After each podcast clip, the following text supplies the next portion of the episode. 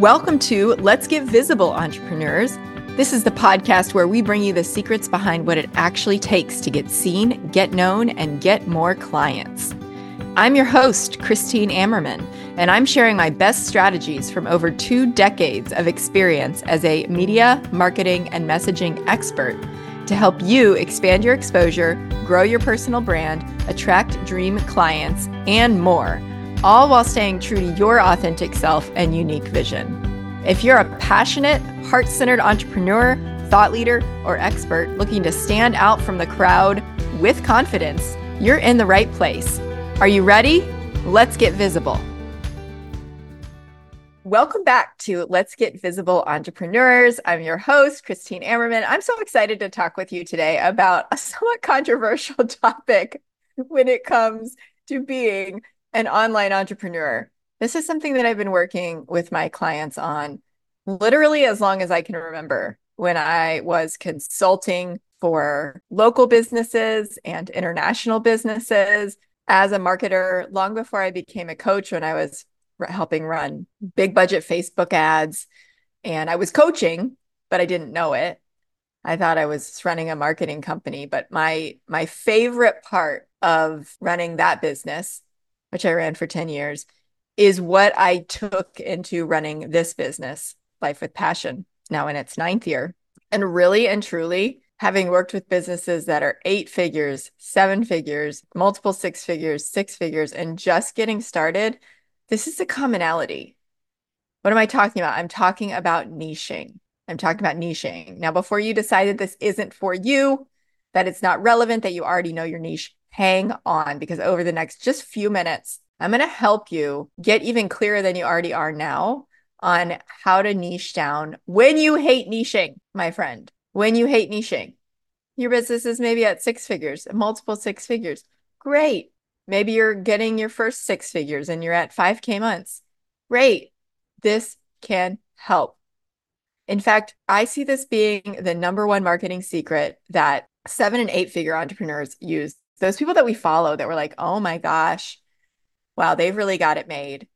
I talk about John Lee Dumas of Entrepreneurs on Fire as somebody who's really optimized his life for maximum enjoyment and his business for what he and his wife call enough. And I admire that so much. And I had him on the show when his last book came out. And I'm lucky enough to have spent some time with both of them one on one and and they become friends. And one thing that I know for sure is that as huge as his audience is he's very very clear on his his niche. And this is one way to do it. It's not my favorite way but it is one way to do it where he has a name. He has an ideal client avatar named Jimmy. And over the past 11 12 years running this business he has run every decision through the filter of what does Jimmy need? What would Jimmy do? And that really, really has made clear who he's talking to. And of course, there are a lot of other people that don't fit that profile, but he started extremely niched. And I want you to consider starting where you are today, more niched than you are right now. If you are listening to this because you want more clients, I want you to niche more. Okay. When we start, we resist niching. We're like, but I can help anyone. I can help everyone. This work, everyone needs it. Well, maybe they do. But the people who need you the most are the ones who need to see themselves in your content. They need to hear themselves in your content. So for me, I know that I'm talking to high achievers. I know that I'm talking about to passionate, driven people who are also heart centered. They're probably highly sensitive. They have this dream, they have this mission that's really important to them. They probably have overcome something really hard and are now using that for good to help others. And that's who I'm talking to. Guess what? That's also me when I started this business. This is so important, especially if you're someone who resists it, because if you resist it and you don't have the number of clients that you want right now, it's probably because you are either not being as visible in the way that is meant for you as you could be. And I'm not talking about burnout, I'm talking about strategery. I'm talking about being in alignment. I'm talking about attraction action, which the fabulous Nicole, my right hand in the business, pointed out attraction even has the word action in it. but attraction doesn't have to mean chasing people down and burning out. If you don't have the clients that you want, you're probably trying to speak to everybody and you really will end up speaking to nobody. If you're having trouble picking a niche or if you're like overwhelmed, which niche is best? Who has the money to invest? What niche should I pick? I can't pick. Oh my gosh, I should just talk to everybody because my favorite seven or eight figure entrepreneur appears to be. Please, please, please stop that. The best thing that you can do is to get clear on what we call your clonable client and position yourself as the go to expert for that clonable client. Who is a clonable client? Clonable client is somebody that you would love to fill your practice with, somebody that you've already worked with before, who you just adore. That rhymes. So, somebody you've already worked with before, who you adore, and would love to clone because you would love to have a million of them. You would love to have a few dozen of them, right? Whatever your desire is for number of clients. Now, this requires work on scarcity mindset because when you're looking for clients, you don't want to leave anybody out. And I get that. When you're bringing something new into the world, even if you've been at this for a while, this can come up. Will anybody want what I have? Because it feels like it's brand new. It's a process to go through of letting go of fear and trusting the process and trusting life and trusting what you believe in that's bigger than you in order to receive those clients. And look, for a lot of us, hey, I know I can be a control freak, even though control is a joke and doesn't exist. Right. So I am with you here. And I can tell you that coming back to your why is a great, great way to anchor yourself. Who are those people who desperately need what you have to offer? Who can you think of specifically? I'm not going to tell you to go cold call them, but at least part of your why is your who, your clonable client. This is who you take a stand for. This is what you why you do what you do. Do not overcomplicate this. Okay? Most people are like market research is too corporate. Oh, call it something else. Call it clonable client interviews, right?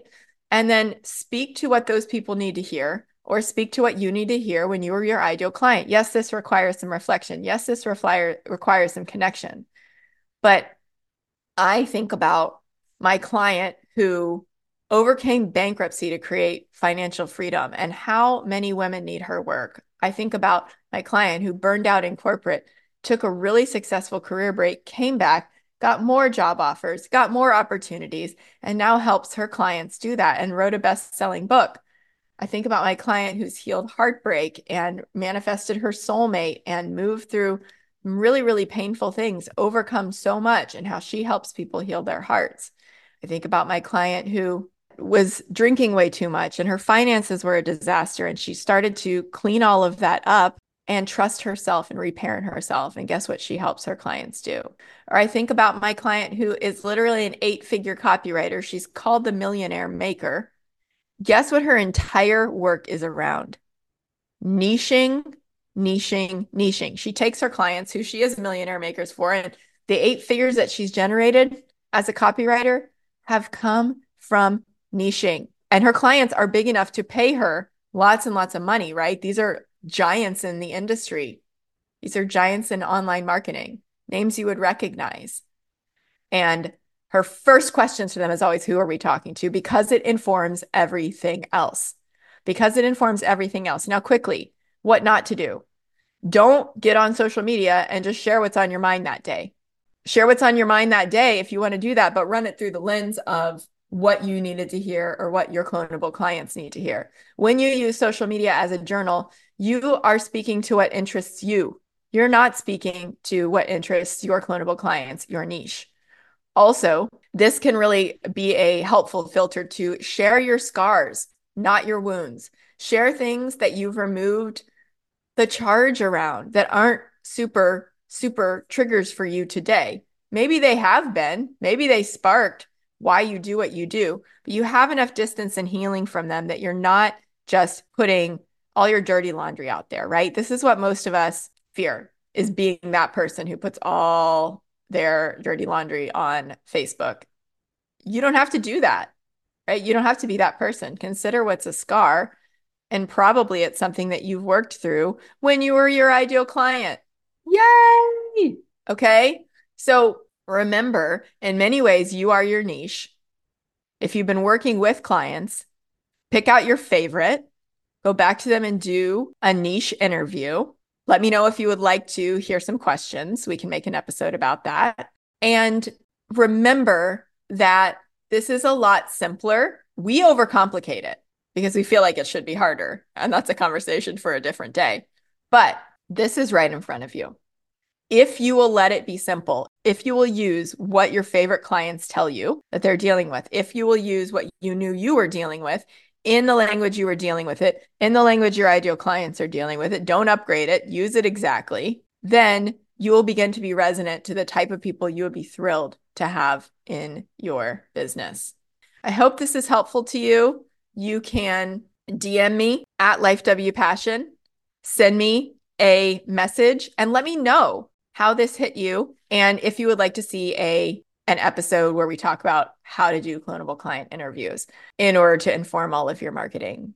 Now, I hope you enjoyed this episode. Please subscribe and follow if you haven't already, wherever you listen. And if you have already done that, thank you so much. Could I ask you to share this with someone who will benefit from it? Niching is such an important topic, and I will bang that drum until the end of time. Know your niche. You should be able to roll it off of your tongue exactly who you serve and if you don't, listen to this again. If you know a friend who's struggling with niching because they hate it, because you have resistance to it, and they want more clients, send this to them. I hope it gives you and them clarity. Thank you so much for tuning in to another episode of Let's Get Visible Entrepreneurs.